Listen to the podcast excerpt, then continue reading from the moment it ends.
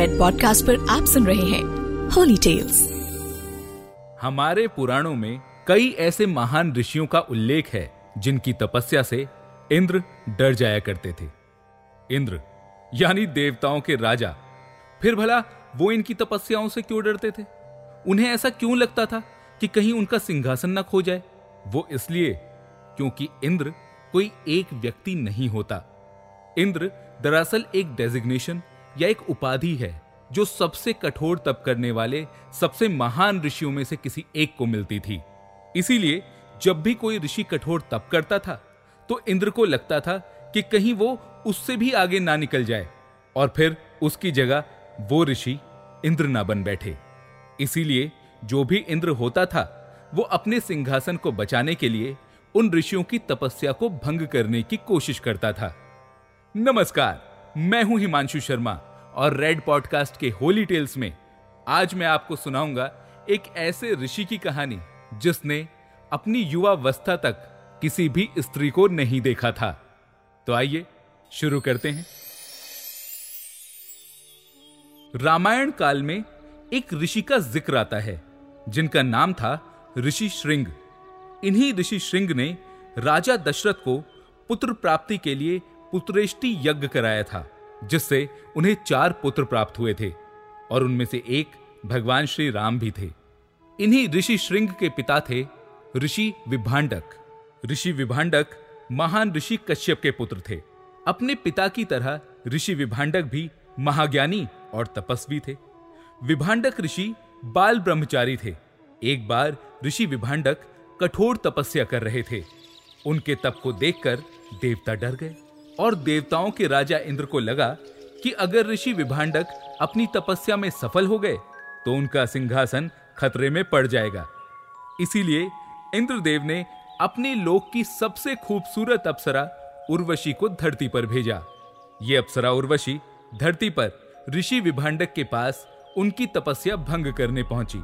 उर्वशी ने बहुत कोशिशें की, पर वो सफल नहीं हो पा रही थी। लेकिन फिर इंद्र देवता के कहे अनुसार उर्वशी ने एक स्वांग रचा और वो विभांडक ऋषि को अपने मुँह में डालने में सफल हो गई। विभांडक ऋषि उर्वशी के मुँह में कुछ ऐसे पड़े कि वो अपना ज्ञान खो बैठे और उन्हें यह अंदाज़ा भी नहीं हुआ कि वो एक अप्सरा है। विभांडक ऋषि ने उर्वशी के साथ विवाह कर लिया और फिर कुछ समय के बाद उनका एक पुत्र हुआ, जिसका नाम ऋषि श्रृंग हुआ। पुत्र के जन्म के बाद उर्वशी का पूरा उद्देश्य पूरा हो चुका था और वो विभांडक ऋषि की तपस्या भंग करने में सफल हो चुकी थी। तो एक दिन वो वापस अपने अप्सरा रूप में आ गई और फिर विभांडक ऋषि को अपना असली रूप दिखाकर वो स्वर्ग को चली गई। ये देख ऋषि विभांडक को बहुत धक्का लगा और उन्हें समझ में आया कि जिस स्त्री के मुँह में पड़कर उन्होंने ये धोखा खाया है, दरअसल वो तो इंद्रदेव की एक चाल थी। सिर्फ़ उनकी तपस्या भंग करने के लिए। ये देख, विभांडक ऋषि को सभी महिलाओं से नफरत हो गई और फिर इन ऋषि ने पूरी नारी जाति से दूरी बना ली। विभांडक ऋषि अपने पुत्र ऋषि श्रृंग को लेकर जंगल चले गए और वहीं उसका पालन पोषण करने लगे। उन्होंने ये प्रण लिया था कि वे अपने पुत्र पर कभी भी किसी महिला की छाया तक नहीं पड़ने देंगे। इसीलिए इन ऋषि श्रृंग ने युवावस्था तक किसी भी स्त्री को कभी नहीं देखा था। ऋषि विभांडक अपने इस पुत्र का लालन पालन करते और घोर तपस्या में लीन रहते। क्रोध में की गई उनकी इस तपस्या के कारण आसपास के राज्यों में अकाल पड़ने लगा। ज़मीन सूखने लगी और सब लोग पानी के लिए तरसने लगे। इसीलिए उस राज्य, अंग देश के राजा रोमपाद ने अपने सभी ऋषि मुनियों को बुलाया और उनसे इस अकाल का समाधान पूछा। तब उन्हें ऋषियों ने कहा कि ये विभांडक ऋषि के कोप का नतीजा है। अगर उन्हें इस अकाल को दूर करना है तो उन्हें विभांडक ऋषि का क्रोध शांत करना होगा। तब राजा रोमपाद ने उनसे पूछा कि वे आखिर ऐसा कैसे कर सकते हैं? तब ऋषियों ने राजा से कहा कि अगर विभांडक ऋषि के पुत्र ऋषि श्रृंग को किसी तरह जंगल से बाहर निकाल लिया जाए और उनका विवाह करवा दिया जाए, क्योंकि वे अपनी पुत्र वधु पर तनिक भी क्रोध नहीं कर पाएँगे। और उनका गुस्सा और साथ ही साथ ही अकाल की समस्या सब दूर हो जाएगी। राजा रोमपाद जानते थे कि विभांडक ऋषि के पुत्र ऋषि श्रृंग ने अपने जीवन में कभी किसी स्त्री को नहीं देखा है। इसीलिए उन्होंने अपने राज्य की कुछ दासियों को बुलाया और उन्हें ऋषि श्रृंग को मोहित करके जंगल से बाहर निकालने के लिए कहा। राजा का आदेश मानकर दासियाँ जंगल में चली गईं और वहाँ उन्होंने ऋषि श्रृंग को बहुत मोहित करने की कोशिश की। पर वे सफल नहीं हो पा रही थी, क्योंकि ऋषि श्रृंग तो बचपन से महिलाओं के बारे में कुछ जानते ही नहीं थे वे तो ये भी नहीं जानते थे कि क्या ये भी इंसान की तरह ही कोई अन्य जीव है या फिर कोई पशु पक्षी फिर बहुत कोशिशों के बाद एक दिन वे ऋषि श्रृंग को अपने जाल में फंसाने में कामयाब हो गईं और फिर उन्हें बहलाकर वो किसी तरह से जंगल से बाहर अपने नगर में ले आईं। जब विभांडक ऋषि को अपना पुत्र नहीं दिखाई दिया तो उन्हें उसके बारे में चिंता हुई। और जब पूरे जंगल में ढूँढने के बाद उन्हें अपना पुत्र नहीं मिला तो वे समझ गए कि वो ज़रूर नगर की ओर चला गया है।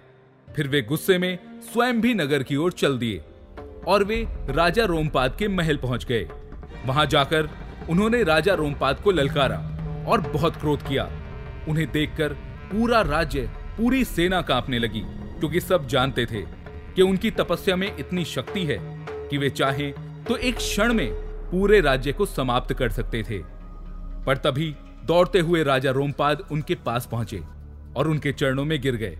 उन्होंने अपने नगर की भलाई का हवाला देते हुए ऋषि विभांडक के पैर पकड़ लिए और साथ ही उनके बेटे ऋषि श्रृंग के लिए अपनी बेटी शांता से विवाह करने का प्रस्ताव रखा। अकाल के कारण नगर को होता कष्ट देखकर ऋषि विभांडक का गुस्सा शांत हो गया और फिर उस राज्य में जमकर बरसात हुई और सारा अकाल मिट गया। राजा रोमपाद ने अपनी जिस कन्या से ऋषि श्रृंग का विवाह कराया था, असल में वो अयोध्या के राजा दशरथ और उनकी रानी कौशल्या की बेटी थी, शांता। ये वही शांता है जो भगवान श्री राम की बहन थी। राजा रोमपाद की पत्नी वाषिणी और कौशल्या आपस में बहनें थीं, इसीलिए जब राजा रोमपाद को संतान नहीं हो रही थी, कौशल्या और राजा दशरथ ने अपनी बेटी शांता को रोमपाद और वार्षिणी को गोद दे दिया था। इस तरह भगवान श्री राम की बहन शांता का ऋषि श्रृंग से विवाह हुआ। मैं हूँ हिमांशु शर्मा और रेड पॉडकास्ट के होली टेल्स में आप सुन रहे थे ऋषि श्रृंग की कहानी, जिन्होंने युवा अवस्था तक कभी किसी स्त्री को देखा तक नहीं था।